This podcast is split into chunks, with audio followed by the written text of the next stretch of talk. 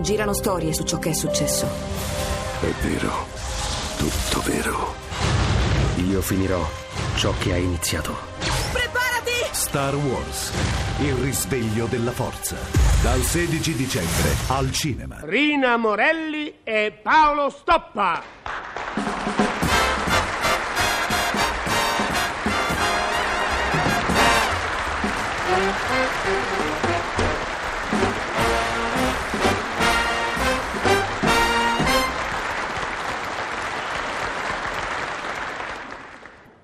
Roma Trastevere, 4 marzo 1970. Caro Eleuterio, la finestra sui tetti che mi ospitò ragazza e speranzosa per seguire il volo delle rondini, oggi mi accoglie donna e amareggiata mentre mischio la mia malinconia a quella del cielo grigio. Nel vicolo un bambino gioca con una bicicletta a motore. E io penso che la bicicletta a motore non è che una motocicletta settimina. E penso anche che sei un perfetto cretino se scateni una tragedia per una più immediata prontezza di riflessi da parte mia, sempre tua. Roma Parioli, 5 marzo 1970.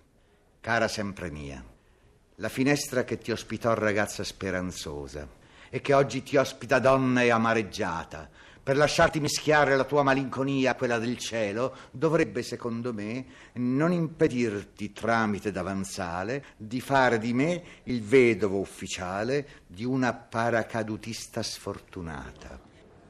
La tua più immediata prontezza di riflessi mi ha procurato abrasioni e ustioni di secondo grado sul cranio e sulle gote.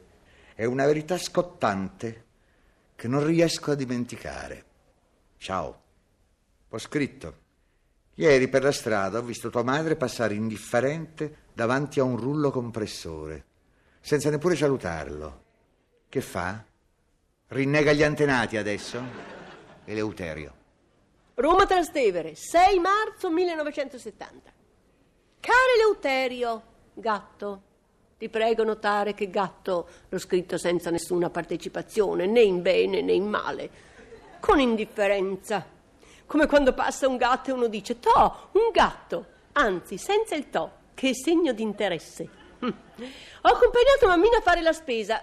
Al macellaio mammina ha chiesto sette etti di bracciole di Eleuterio e il macellaio, senza un attimo di perplessità, ha tagliato le bracciole dal maiale. Pensi che abbiano parlato di te qualche volta? Poi abbiamo comprato anche due ananas.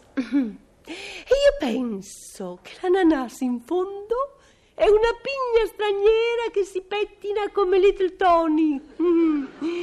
Mi dispiace che la mia prontezza di riflessi ti abbia procurato qualche ustione, qualche dà sempre un senso di pochezza rispetto a molte, sempre tua.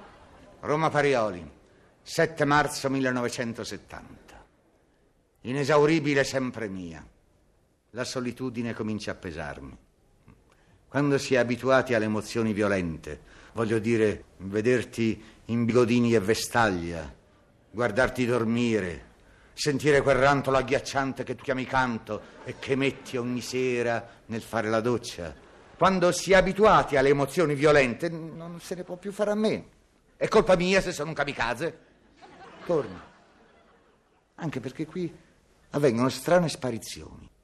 Sono scomparsi il mio ombrello, la radio transistor, quella grande, sei grucce dell'armadio e i miei stivaloni da caccia. Come mai? Ciao. Ho scritto. La portinaia ha ritrovato le cose che mancavano. Erano tutte nel nostro letto, dalla parte tua. Come mai? Eleuterio. Roma Parioli, 8 marzo 1970. Caro Eleuterio, migione!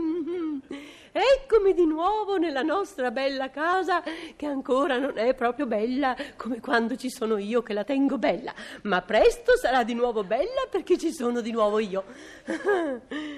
Dalla finestra vedo il grande cartello che reclamizza la medicina contro la calvizie. Io penso che i calvi sono soltanto capelloni che praticano il naturismo. Penso anche al ridicolo perché della nostra ultima lite. Era l'ora di colazione e tu sei arrivato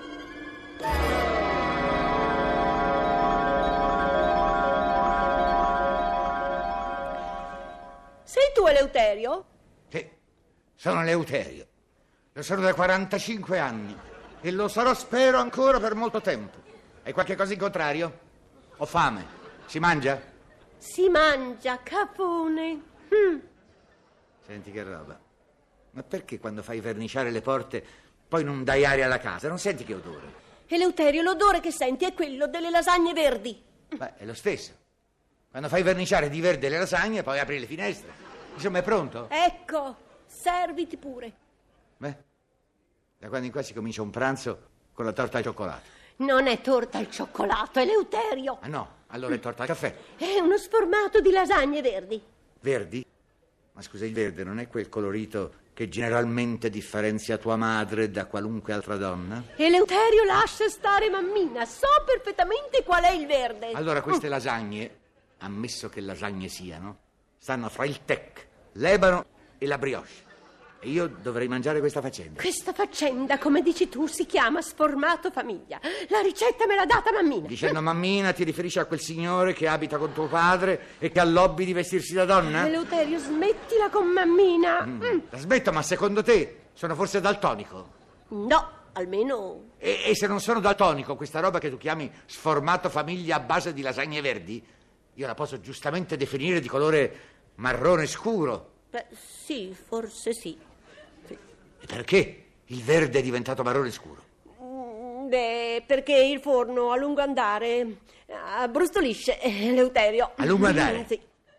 Sì, sì, sì, Eleuterio.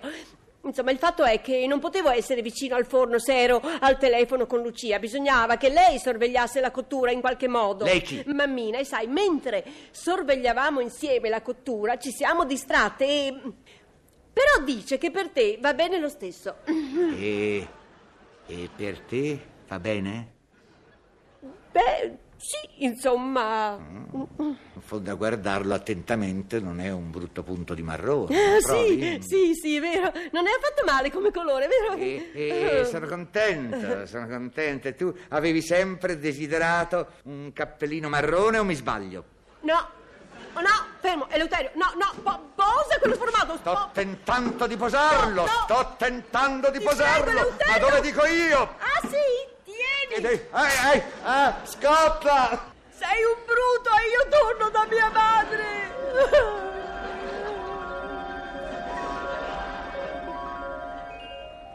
Ricordo tutto perfettamente, ma quando tornerai farò finta di niente. Ciao. Si mangia? Sì, Eleuterio, ti ho preparato un delizioso sformato di lasagne verdi.